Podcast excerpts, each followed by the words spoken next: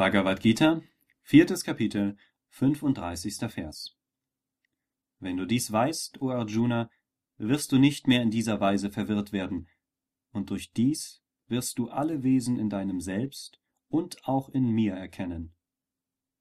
Kommentar Swami Shivananda. Dies, die Selbsterkenntnis, die im letzten Vers erwähnt worden ist, muss vom Brahmanishta Guru gelernt werden durch Verneigen, Fragen und Dienen. Wenn du dieses Wissen erlangst, wirst du nicht wieder der Täuschung oder dem Irrtum unterliegen. Du wirst dieses grundlegende Einssein wahrnehmen. Du wirst durch innere Erfahrung oder Intuition sehen, direkt erkennen, dass alle Wesen, vom Schöpfer bis zum Grashalm, in deinem eigenen Selbst und auch in mir existieren. Vergleiche Kapitel 18, Vers 20 und Kapitel 9, Vers 15.